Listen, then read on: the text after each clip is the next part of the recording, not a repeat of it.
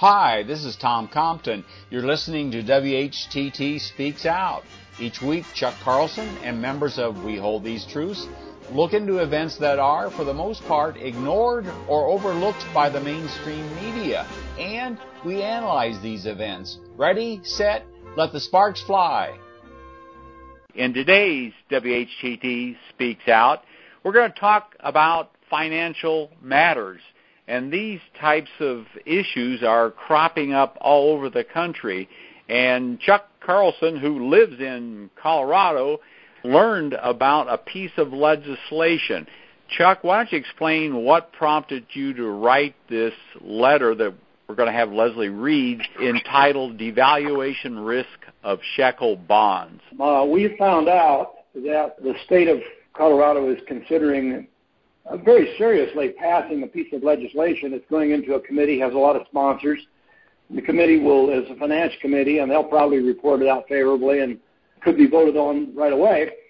And the bill says it's a one-liner. It's one of those wonderful short bills that actually the kind of things that are easy to pass because they're so easily understood.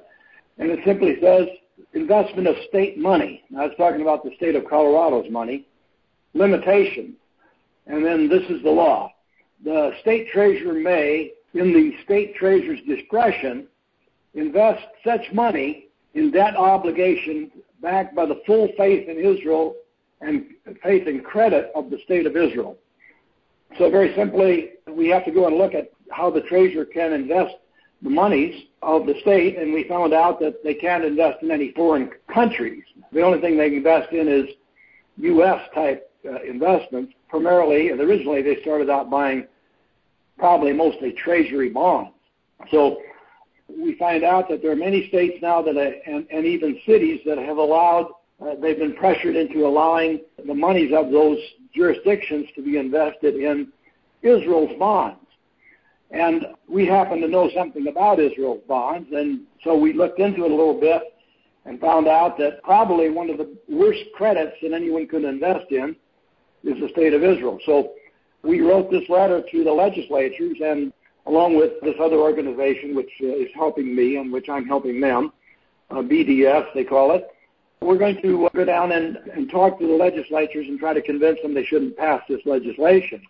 So uh, I think the appropriate thing now is to read the letter that we sent to the legislature. The valuation risk of shekel bonds, posted by Charles E. Carlson, February 24, 2013.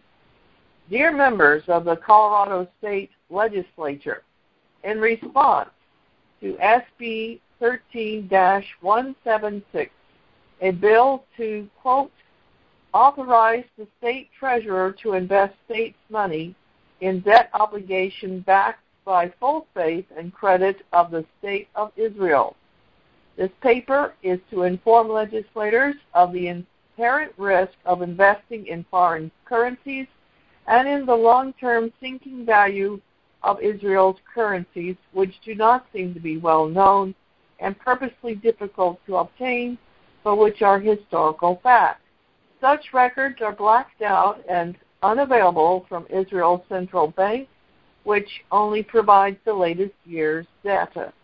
The Federal Reserve Bank of New York does not offer any historic quotes on the shekel, though it covers most major currencies. The new shekel, NIS, was adopted in 1985, made effective January 1st, 1986, as the third currency in Israel's 66 year history, and its exchange rate was then 1.5 NIS to 1 US dollar, from whence it declined to where today 3.68 NIS are needed to buy 1 US dollar. This would mean a 59.2% decline in value. From 2003 to 2008, the shekel actually appreciated briefly in terms of U.S. dollars, recovering about 15% of its decline since 1985. Notwithstanding, a new shekel bond bought for $1,000 in 1985 would fetch only $410 today. Mechanics of devaluation.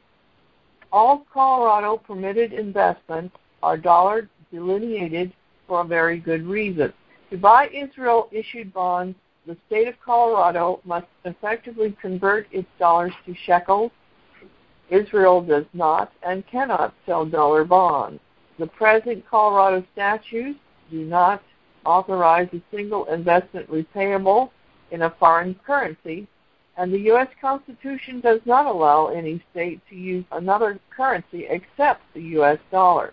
Foreign currency denominated instruments are open to currency fluctuation and devaluation risk. Interest and principal payments on Israeli bond investment is then paid in shekels, which must be converted back to dollars before the state can pay bills.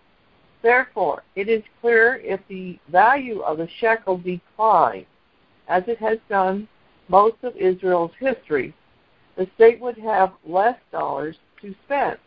Foreign currency denominated instruments are open to currency fluctuation and devaluation risk. Interest and principal payments on Israeli bond investments is then paid in shekels, which must be converted back to dollars before the state can pay bills. Therefore, it is clear if the value of the shekel declines, as it has done most of Israel's history, the state would have less dollars to spend. Foreign currencies are inherently dangerous because devaluation is a political decision. To illustrate, some Coloradans have lost money in Mexican bank peso accounts that pay or used to pay high interest rates but have devalued several times, drastically diluting both principal and interest. There is no guarantee against devaluation because it is done in the dark of night by political edict, which is necessarily a secret. The full faith and credit of Israel means only that the state of Colorado will get back the same number of shekels that is invested, but there is no telling how many dollars those shekels will convert back into. In the past, it has usually been less than the amount invested. In fact, in its short life, Israel has devalued its currency many times. Its policy until 2000 allows constant devaluation. I quote from historical exchange rates of Asian countries. Quote, up till now, Israel still maintained a crawling exchange band where the upper limit depreciates at a rate of 6% per year the lower limit depreciates at a rate of 2% per year, and the width of band at the end of 1999 was about 44.5%. About 80 separate incidents of Israel currency devaluation and downward adjustment were found between 1967 and 2000. To illustrate the impact of devaluation be it a creeping one or sudden, let us look at Venezuela that devalued its bolivar by 32% in February 2013. Procter and Gamble Company, which does business there, immediately announced to shareholders a currency exchange loss of between 200 million to 275 million every American holder of Venezuela bonds has also lost about one third of their capital. Keep in mind, Venezuela is not a third world state. It is a major oil producer and trading partner with the USA, but this did not stop it from devaluing. Countries devalue their currencies in order to gain trading advantage over other countries. A nation need not be insolvent to devalue. Some businessmen in Israel now want even greater devaluation to make vacationing there more competitive with Southern Europe and Israeli goods cheaper in the world market. At the present time, Spain, Italy, Greece, Ireland, and even France are also candidates for devaluation. London Financial Times, February 21, 2013, wrote, quote, loose monetary policy adopted by major central banks around the world could spill over into a series of competitive devaluations. Unquote. Conclusion. The future for shekel bonds cannot be known by this writer nor by the treasurer of Colorado. Past statute seems to take for granted that the state of Colorado treasurer has no business taking a currency speculation risk with taxpayer money. The valuation risk is all the reason that is needed to trash SB 13 176. The legislature should not invite the treasurer to take unusual risks with state funds by approving investments in any foreign currency, especially not one with a history of multiple devaluations. Additional possible risk of USA disinvestment, while not necessary to the argument of excess risk of shekel investment, it is noteworthy that there are growing political, religious, and humanitarian movements afoot to compel the U.S. Congress to curtail aid for Israel's military establishment. If the U.S. government were to discontinue military aid to Israel, as it is being increasingly pressured to do, it can be reasonably expected that Israel would have no choice but massive devaluation in order to pay for its military establishment, the largest and most expensive in the Middle East. The likelihood of this happening cannot be calculated, but the legislature should be aware of it. Past shekel weakness is largely attributed to Israel's disproportionately large military budget. The cost of the 1967 war and other wars appears to have forced Israel to abandon the I pound as its currency. I call the legislature's attention to one such movement that could have sudden and dramatic negative impact on Israel's monetary policy. Fifteen Protestant and Catholic Church leaders, having more than 25 million members combined, have formally asked the U.S. Congress for what amounts to sanctions against Israel. They state in part, quote, we have also witnessed widespread Israeli human rights violations committed against Palestinians, including killing of civilians, home demolitions, and forced displacement, and restrictions on Palestinian movement, among others. We recognize that each party, Israeli and Palestinian, bears responsibilities for its actions and we therefore continue to stand against all violence, regardless of its source.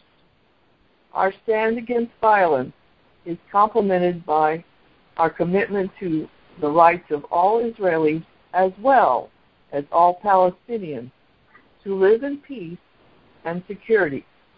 Further, we request, therefore, that Congress hold Israel accountable to these standards by making the disbursement of U.S. military assistance to Israel contingent on the Israeli government's compliance with applicable U.S. laws and policies. As Israel is the single largest recipient of U.S. foreign aid since World War II, it is especially critical for Israel to comply with the specific U.S. laws that regulate the use of U.S. supplied weapons. We also encourage Congress to support inclusive, comprehensive, and robust regional diplomacy to secure a just and lasting peace that will benefit Israelis, Palestinians, and all the peoples of the region and the world. Unquote. I will be on hand at the Finance Committee hearing to raise this issue and answer questions. Yours very truly, Charles E. Carlson.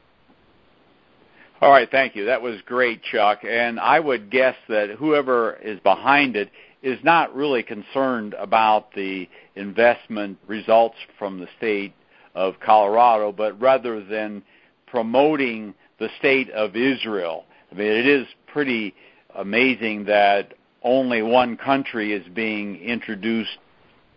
Yes, and of course the reason for this is that Israel, Israeli bonds pay higher rates of return than the U.S. bonds do, because U.S. bonds are propped up by the Federal Reserve System, and uh, so they're paying very low interest rates.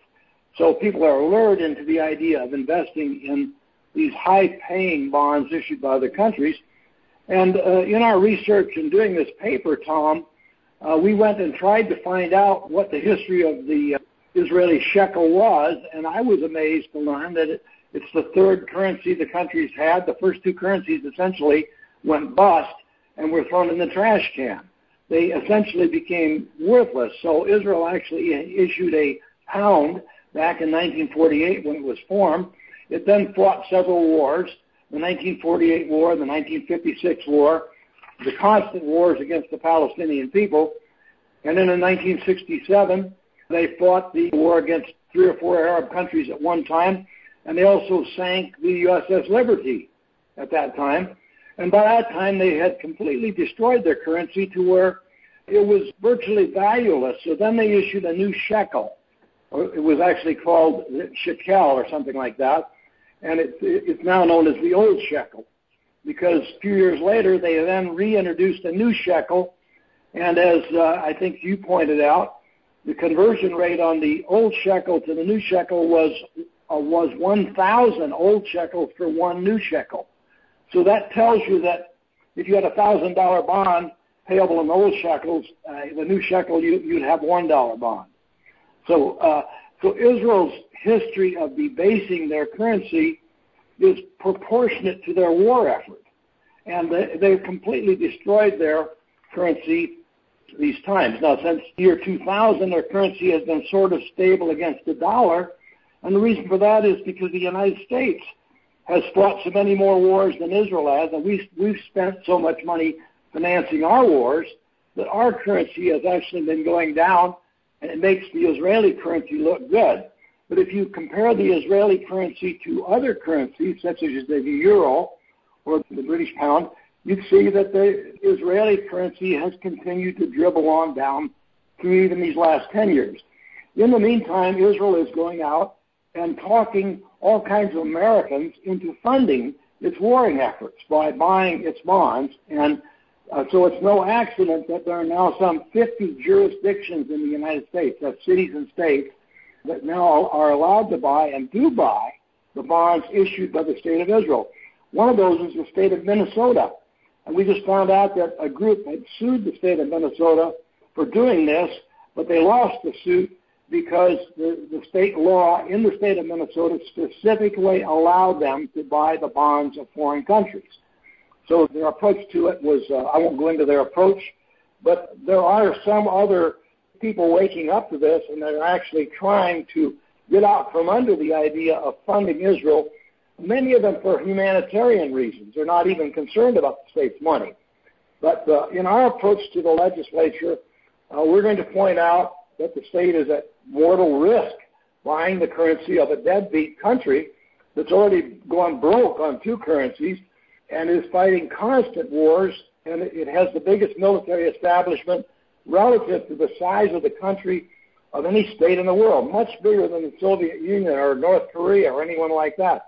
Their military establishment is enormously expensive and, of course, will eventually destroy their currency when the United States stops propping up Israel by giving it $3 billion a year to keep their military establishment going.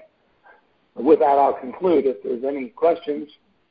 No, I think that was a very good report, and uh, it is interesting that, of course, on the other side, there is an effort here uh, in the U.S. and around the world, as we mentioned, boycotts, divestments, and sanctions against the actions of the Israelis. So that is mounting uh, all over the world. And right, and it's being now picked is, up by churches. And, and we say to the legislatures, that's another reason you hadn't better do this. If you think Israel's reformed and they don't have any problems and they're never going to devalue their currency again, take another look. What's going to happen if these European states in southern Europe, uh, like Greece and uh, in northern uh, Europe, Ireland, uh, and uh, Italy and a few uh, Spain What if they devalue, as they're talking about doing? Israel has to compete with their for their tourists. So if their money goes down, Israel will lose all their tourist business to uh, to the uh, to the French Riviera and the uh, Greek islands and so on, uh, because it'll become cheaper to go there. So Israel's response to this kind of thing is they devalue too. And this is all done in the dark of the night. And if you hold it a bond payable in euros and, and the country decides they need a cheaper euro, or if you have shekel bonds and Israel decides they need a cheaper shekel, uh, you simply pay the price right then and there. It, it happens overnight, as has happened in Mexico many times, where people invested in Mexico and then found that their currency lost a third of its value overnight. Wow. Uh, thanks, everyone. Thanks for listening. Be sure to tell a friend about our podcast. And please visit our website, whtt.org. You will find a wealth of information and resources like the latest Pharisee Watch and unheralded news articles. Also, you can order our new video, Christian Zionism, The Tragedy and the Turning, Part 1. Even though this video is copyrighted, we don't mind if you copy it as long as you copy all of it.